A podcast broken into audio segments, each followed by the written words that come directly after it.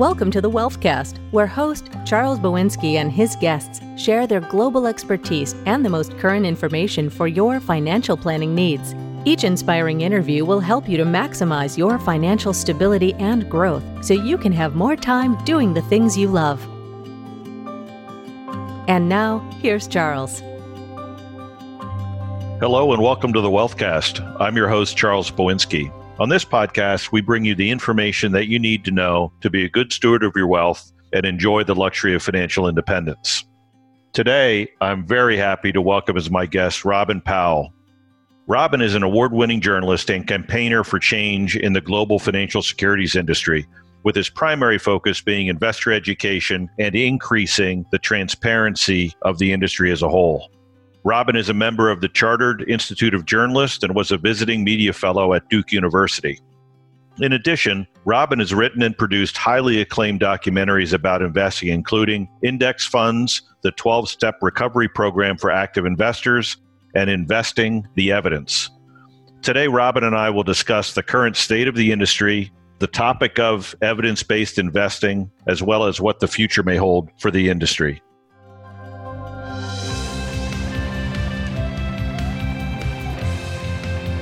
Robin, welcome to the show. I'm so glad that you were able to join us and talk about the important subject of evidence based investing. It's a real pleasure to speak to you again, Chaz. Uh, thanks for having me on. You're very welcome. Why don't we start with the basics, which is, from my perspective, how do you define evidence based investing?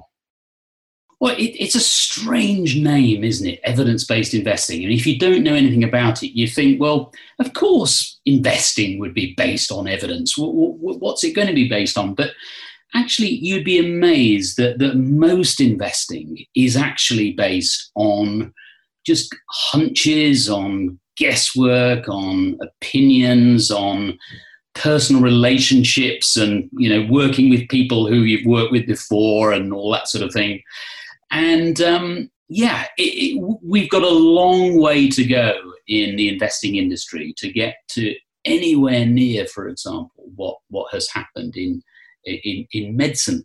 Um, I mean, the, the history of evidence based uh, medicine isn't actually all that old. I mean, I've just been reading uh, Bill Bryson's book on, on the body, and uh, in there he was saying how you know, up until about sort of 7,500 years ago, um, people who would, were, you know, ostensibly trying to help patients were actually causing them more harm, if you like. Sure. Thankfully, that that has all changed in medicine, and we've seen you know, huge increases in uh, longevity uh, as a result. It's much, much slower to take off uh, in investing broadly speaking, I would define it as relying not on hunches and guesswork, but on what the academic consensus is and, and what the latest data tells us. And, and by data, I don't mean industry data, I don't mean data provided by uh, product providers. I mean, provided by third parties uh, like S&P Dow Jones indices, for example, Morningstar is another reliable source of objective information. That's what that's what I would call uh, evidence-based investing. In my own experience during my career, which started in 1984, the definition or the the the name evidence-based investing didn't even exist in those days a a diversified portfolio was a portfolio that was 20 stocks that was considered mm-hmm. that paid mm-hmm. dividends that was considered a quote unquote widows and orphans portfolio. Yeah. And and very defensible. And today that kind of portfolio would be considered borderline irresponsible. Quite exactly. And, and so that's that's changed. So how, how do you think that ever, evolution has progressed you know who's what's been the cause of it? What in your view what has sort of accelerated that evolution around the world but particularly in the uk well i, I think um, it's too early to say that, that we're on the winning side even I, I, I think. I mean evidence-based investing has grown very quickly. Well, say very quickly. Uh, it, it's grown over about a sort of 30-year period in, in, in, the US. We've still got a long way to go in the US, let alone the rest of the world. Yes. Um, here in the UK, this is still very much a minority interest. Uh, Australia is is exactly the same. Uh, South Africa, uh, where you know I, I, speak to clients and so on, uh, that they're again uh, a sort of long way behind the US on this. I think the, the, the, main reason it took off in the US really was, was, was the invention of the computer, which which enabled you know the likes of Eugene Fama, the the, the, the Nobel Prize winning economist at Chicago Business School, to do his research into asset pricing. The data, the, the, the evidence just became overwhelming. And then, of course, uh, in the 1970s, uh, we had a couple of very uh, important landmark books, one by Charlie Ellis, uh, Winning the Loser's Game, and the other by um, Burton Malkiel, A Random Walk Down Wall Street, which we're told influenced Jack Bogle in setting up the first, you know, index fund. And you know, that actually took a long, long time to take off. But when people started to realize hey, I'm saving a heck of a lot of money by investing in a low cost index fund rather than you know trying to chase the latest hot manager and so on. And the media, and the media plays a, a huge part. And you know, in the US, you've got some really good journalists. You know, I'm thinking of the likes of um, you know, Jonathan Clements, for example, mm-hmm. on the Wall sure. Street Journal. He was writing about this stuff a long time ago. I, I think it was actually Jason Zweig uh, took over from Jonathan at the Wall Street Journal. And again, he has really uh, told it as it is. And as a result, there is now a kind of consensus, actually, if you like, in, in the American media that, that you know, that, that, that certainly low cost uh, investing is the way to go. Yeah, it seems it, certainly in my experience that's been the case. And as the thought process evolves, one of the you know in the early days of my career, one of the the knocks on indexing was that it was quote unquote un-American. Mm. Because the idea was that if you worked hard, you could you could always outperform the competition through hard work. Whereas I think over time that developed that that sort of thought process changed a little bit, and it be, the thinking became more of well, indexing, the success of indexing is really an homage to capitalism. You know, it is it it is you know there are so many hardworking people out there ferreting out prices and doing price discovery every mm, mm-hmm. that of mm-hmm. course it's very difficult to outperform an index. Mm-hmm. Yeah, I mean, I, I, I would say that the active fund management industry is is distinctly un-American in, in, in, in that sense, in that it's a very large, powerful, unwieldy uh, industry, which is very, very uncompetitive. And it was absolutely ripe for, for, for disruption, you know, and it has, has thankfully finally been disrupted. And, and uh, you know, we, we're now getting your uh, uh, you know, big sort of fund managers, uh, Vanguard Dimensional over here. And at first, you know, there was a bit of kind of, you know, who do they think they are? You know, parking their truck on our yard, sort of thing. But uh, right, I think most people over here are now realizing that you know we we should have we we should have had a Vanguard. We should have had a dimensional of our own and uh, you know i can only see those two two companies growing their market share in the in the uk yeah, it's I've uh, I've had, as you know, a, a, little bit of a window into primarily the German uh, financial mm. services industry, but also the, the, the financial services industry in the UK through presentations I've done in both mm. places. And you know, ten years ago or so, when I was in the UK talking about this, it was well understood, but it was still very early. Mm. Um, the thinking was still being developed, I think, and it, I've been impressed by how quickly it's been adopted. It seems mm. by practitioners in the UK in particular. Oh. Yeah, well, it's it, it's funny you should say that because um, uh, I, I, remember talking to uh, David Pitt Watson, who is one of our kind of leading transparency campaigners here uh, he he was at uh, he was then uh, not sure whether he is now at, at, London Business School, and I was saying, David, you know, there is all this evidence that you know low cost investing is the way to go. That active management, you know, that the, the, the returns that we're getting are just not good enough. They don't justify what we pay for it. And I said, when when do you think all this will come out? And he said, and this was about sort of four years ago, something like that. And he said, in the next two or three years and I remember thinking then, wow, that's really optimistic. yeah. um, but um, I have to say that we've had an amazing four years. Um, and you know, one thing has led to another. Um, I mean, uh, just just thinking about the major events we've had, we've, we've had, for example, the chief executive of the Investment Association, which is the trade industry body here in the UK for fund managers. He effectively said, right, we should have a code of conduct for all our members. Everyone should sign up to this. And one of the key points of the code of conduct is that firms should act in the client's best interests. And of course, there was an amazing sort of uh, reaction from from members. They did not like this at all. He lost his job. Uh, he, he was got rid of, and I think that opened people's eyes to what to what's been going on. We then had a report by the Financial Conduct Authority. The FCA is our kind of um, equivalent of the SEC, uh, and well, the, the initial report, the interim report, was very critical of the fund industry. Unfortunately, as is the nature of these things, as you know, the industry lobby gets working on, you know, on the, sure. on, on, on the regulator. They got the got it watered down, so the final report was was not as hard hitting, but even still was very critical.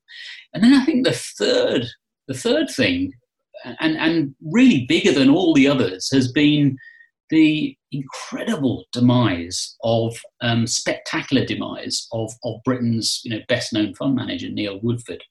He, he was considered untouchable a few years ago.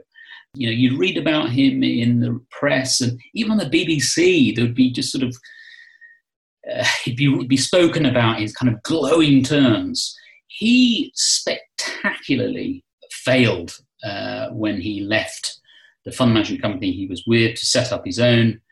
Uh, there's a big platform here in the UK called Hargreaves Lansdown, which stuck by him and said, no, you know, he's done it in the past, he'll do it again. And of course, he went down and down and down and down and down. It turned out he was investing in a whole load of illiquid stocks, mm-hmm. um, and, and a lot of them uh, everyone involved in the fund and Hargreaves Lansdown actually did very well out of it. Of course, the only people who didn't do well out of it are the people who actually invested their money in it, and, yeah. and they haven't actually got had their money back yet. So I think that really has opened eyes, um, and we're seeing now in the press, the UK press, much more kind of awareness that actually you know, all might not be as rosy in the active management garden as we were led to believe it was. Well, there there's certainly um, you know a lot of big buildings and and fat salaries that are dependent on the active mm. management industry, right? And so it depend mm. it, it's very hard to change your philosophy when your economic interests are intertwined with mm. the foundation of that philosophy and and that's that that's absolutely that has to be true Mm-hmm. I read a comment by uh, Ben Johnson, who, who you'll know is the director of index strategy at S. Uh, that's the S&P Dow Jones. I meant Morningstar, of course, yep. in Chicago, and is being interviewed about how active managers have done this year. And as you know, you know we've heard for years that active managers do better when markets fall. Did that happen in March and April? No, it didn't. You know, they they spectacularly underperformed. They did even worse than they than they did when the market was going up. So this this claim that active management somehow offers kind of downside protection, Ben Johnson said it's it's a concept that belongs in the same category as you know the Easter Bunny or a Santa Claus. He went on to say, you know, we want to believe. That's the problem. We want to believe it's true. And there are so many people with a vested interest yep. in it being true. I think a lot of these people that they're not being dishonest, uh, only in the sense that they're being dis- dishonest with themselves. They can't admit that they're that they're wrong. Well, the very nature of the issue is that it's complex, right? The mm. how, how, you determine these things, your comfort level with statistics, et cetera, so that you can evaluate the research and and look at the at the results with the perspective that's required mm. to fully appreciate what's actually going on. It's it it makes it difficult for investors, and as a result, mm. when when there's a lot of noise, you know, the, mm. it's a confusing environment for people. And mm.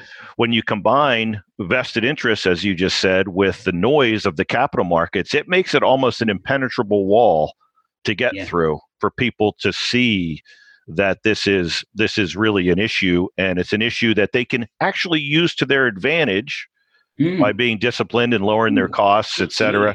But it's it's like I, I I liken it to riding a bicycle. Once you get it and you see it, Mm. You know, once you ride a bicycle, you can ride a bicycle for the rest of your life, right? Mm. Once you see clearly what how the capital markets work and and Mm. how the pieces work together Mm. in a Mm. big picture sense, success becomes relatively straightforward. Yeah, no, exactly. Um, I, I think a lot of lot of what goes on uh, w- when we have a period of extreme volatility, and let's face it, I mean, March was horrendous, wasn't it? I mean, you know, uh, even for you and I, who you know don't really look at the stock markets, even I was looking at it and thinking, "Crikey, you know, how much lower can it, can it go?" Absolutely. but but but the, but the point is, Chaz, that you can, and I, I I would I would say this to people that that actually it's possible to be worried, to be worried about the situation, to be worried about your family, obviously, and in your health, to be worried about the economy and where all this is going to end up, and you know whether you're going to have a job at the end of it. You, you can do all that, but you can still also acknowledge that actually there is nothing that you or I can do about it, uh, and that the rational thing to do is just to sit tight uh, and and you know to, to to sell when markets have already fallen is is is a bad idea unless obviously you know you really have realized that you can't handle it. But but in that case you've been badly advised in the past. You had the wrong asset allocation you know to, to, to start with. But generally speaking the, the thing to do is to just sort of sit there and you know I'll be honest, and I'm, I'm sure you would say the same thing. I am absolutely amazed that the markets are where they are at the moment, you know. But that's only my personal opinion, and, and probably the opinion of, of most. Of course. I actually just posted something on Twitter about um, the worst crash in the UK was actually, I don't think it was quite so bad stateside, but uh, the worst crash here was 72 to 74. It was absolutely horrendous. I remember talking to a, tr- a, someone who was a trader at the time who said, you know, there was genuine talk of the FTSE 100 going down to zero. Yeah. Uh, it was so I'm bad. not surprised. Yep. Yeah, and it went on for two years. And so what what I what I wrote was uh, at times like this when when markets are at or near all time highs, and and you know amazingly that's where we find ourselves at the moment. You know, the S and P 500 is only what sort of a couple of hundred points or something off its all time high, which is Mhm. incredible. We have to remind ourselves that that you know stock market crashes happen um, and they can be absolutely horrendous. Um, we need to make sure that we are prepared, you know, that our portfolio is prepared and we are prepared sort of mentally and emotionally for, for what might happen. And I- I'm not speaking with any knowledge of what will happen or what could happen. Uh, You know, and all this talk about the current uncertainty. I mean, there's no more uncertainty now than there was six months ago or 12 months ago. Um, it's just that we've had a, heck of a fright. you know. Yes, absolutely. Time and again, you know, the, evidence is, is proved right that the best thing to do is to just stay calm and keep putting money into the what you know into the stock market and maybe when markets have gone down if you can put a little bit more in every month then do so Mhm. but more or less just just carry on exactly as you were Yeah, the discipline of rebalancing and and um, watching your taxes and keeping your costs low is is is important in all markets, but especially Mm. important especially important in this kind of environment. And it's look, it's totally understandable from my perspective that people would have a heightened level of sensitivity to what happened in March and April mm. because it was certainly severe in mm. terms of the market, but it was also caused by a threat to people's health.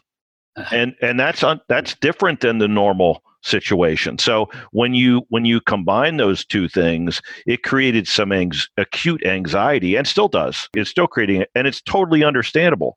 So you know, in a normal environment, at least in my experience, when you go through a bear market, you can be a little bit more detached about it, even though it's personally affecting you because of the values of your portfolio fluctuating. But in this case, it's harder to do that. Because mm-hmm. you have the added layer of stress. So you had two two sources of stress: your health and your yes. and the financial markets. Mm-hmm. And those mm-hmm. two things did not add one plus one did not equal two. It equaled yeah. 7 You know, on mm-hmm. a stress scale. So it was this it was this geometric um, increase in stress, and so it's very very understandable um, from my perspective that people would be would be um, uh, you know unusually sensitive to to what happened mm. in March. But and I would agree with you. What happened in you know subsequent to that is is I think a surprise to most people. Mm. The fact that the markets recovered as quickly as they did, mm. I think, would be a pleasant surprise to most people. Yeah, probably yeah. In, in in your view too. It, it just supports the idea of having a strategy that you can stick with, that you understand, that is that is well implemented, that may require some adjustment if your life circumstances change. You know, people's life changes and it and it requires them to to revisit their allocation or their their mm-hmm. investment strategy. But for the majority of people, I would agree with you. Being disciplined and executing the strategy in all times, whether that's good or bad, is mm. is the best recipe for success there were many advisors over here on, on social media saying, you know, I've gone to cash. I've uh, recommended all my clients go to cash. And people like me and, and, and other you know, evidence based investors and, and, advisors who, who were saying, you know, keep, keep calm. Um, you know, th- they were calling us irresponsible, you know, saying you're just encouraging them to, to throw more good money after bad and, and all the rest of it those advisors, they'll have a very strong case against them uh, from, from their clients for having not acted in, in their best interest. They should know better than, than that. I would be very, very surprised if even, you know, 10% of those advisors had caught the rebound because, of course, the rebound happened just so quickly. Yeah, there's no doubt. Yeah. There's no doubt. market down five one day, up 10 or whatever it was the next day. And, and, you know, there's no way that those advisors, you know, got them out at just the right time and back in again at just the right time. You know, just, you know, just defies belief, really. Yeah, I, I, I agree.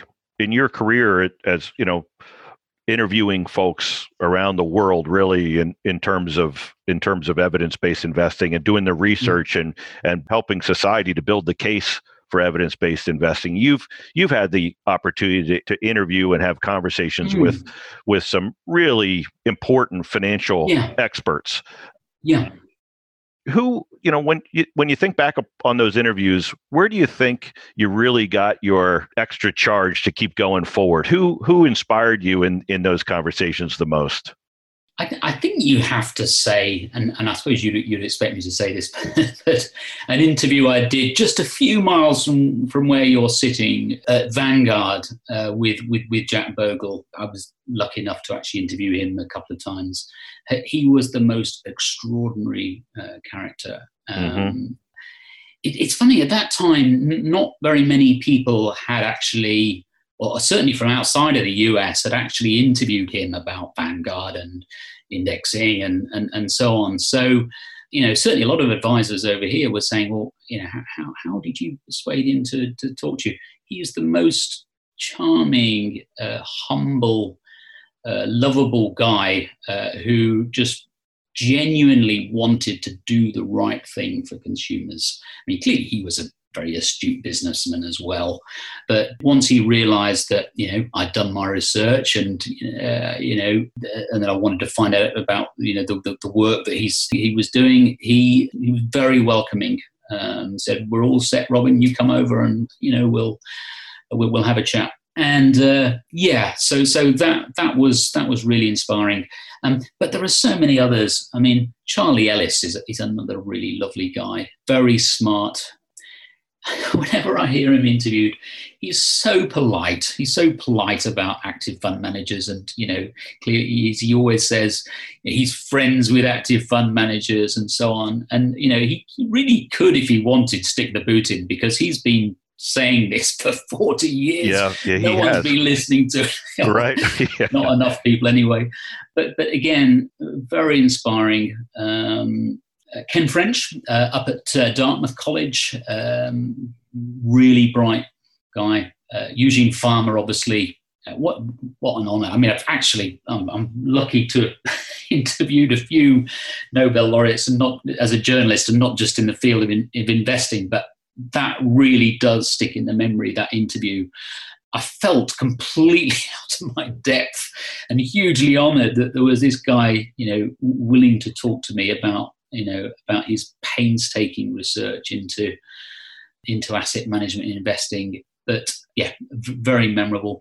And then the other guy I would mention actually is uh, William Sharpe. We went to his home at Carmel uh, in California and spoke to him there.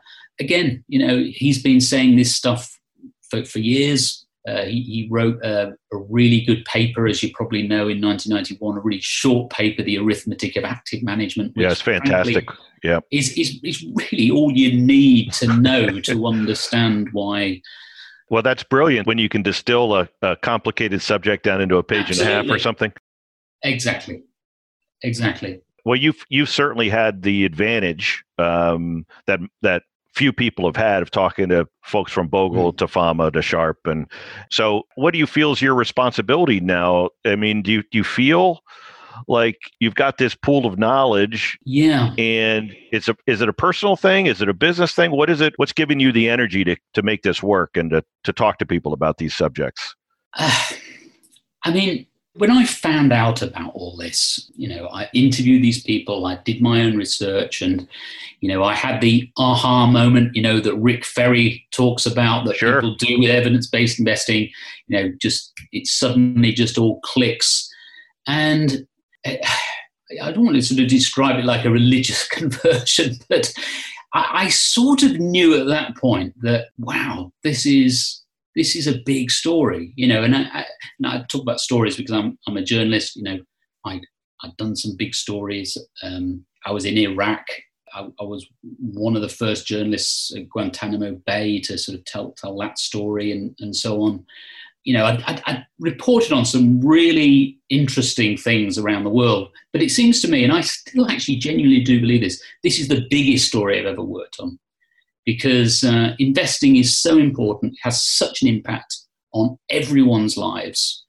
Here we have a kind of industry that is getting in the way of people having their fair share of capitalism. That, basically, for me, that's what it that's what it boils down to. The, you know, millions and millions of people around the world are not getting their fair share. Uh, and, and, and when they, I'm not saying everything will be hunky dory when they do, but they'll have more money in their pockets. Uh, okay, there'll be the, the, fund industry will will put less into the exchequer here in the UK, uh, you know, and the, and the, same the taxman in, in America, but, but, actually there'll be more people in ordinary people's pockets, uh, and people will be able to enjoy their retirement. Yeah. Yeah. They'll actually be able to have a retirement because at the moment, for a lot of people, it's looking like you know, we're going to have to work for a very, very long time. Yeah, it's uh well, I think that's a that's certainly a noble cause, you know, trying to mm. trying to educate and demo- sort of democratize this information mm.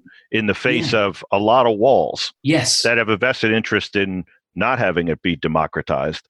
Exactly. I, I think that that's that's fantastic. What do you think just in closing what do you think the future holds? What's your what are your next projects? What what's on the horizon for you that you think you're really that you're really excited about? Ah, uh, wow, uh, good, good question. Um, I'm very involved in the transparency, what we call the transparency movement here in the UK. We've got an organisation particularly called the Transparency Task Force, which is a voluntary organisation which is actually working in the US as well, but it works in Australia and various other sort of countries around the world.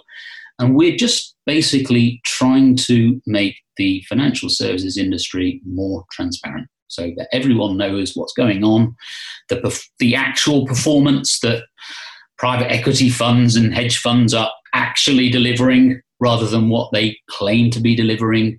You know, how much you're actually paying, you know, and as you know, it's not just a headline charge. Sure. And I think when the industry has a, a, a, responsibility to be thoroughly tra- we'll never get 100% transparency but when when it is more transparent and people really can see clearly with their own eyes what's good value and what's what's what's bad value they will start to do the right thing um, and, and more and more people will come to advice firms like independence advisors more and more people will read my blog yeah and and so I think that's the that's the next big um, battle, if you like. Actually, you remember listening to one of Jack Bogle's last, his final addresses. I, I think he gave it in in Philadelphia, actually, um, and he actually said transparency is the next big sort of frontier, if you like. Absolutely, I, we share the same view. The transparency cures mm. a lot of problems, and absolutely, I'm looking I'm looking forward to see. Uh, to see what you what you're up to and and perhaps we can have another chat in the future to get an update from you as to what's what's transpired over over the period of time and absolutely I'm a big fan and I wish you the best of of success and and again wanted to say thank you for for spending time with us today. Oh, sure, and it's, it's great to see your company going from strength to strength as well, and I'm I'm not at all surprised that it is. well, thank you so much for the kind words. Until next time, Robin. Cheers. Cheers. Thank you very much for joining Robin Powell and me today. If you'd like to learn more about evidence based investing, please visit our website at www.independenceadvisors.com. In addition, we will include links in the resources for this podcast to Robin's website, where he has a tremendous amount of information on the subject as well. Thank you again. Until next time, Follow the evidence. Thanks for tuning in to the Wealthcast.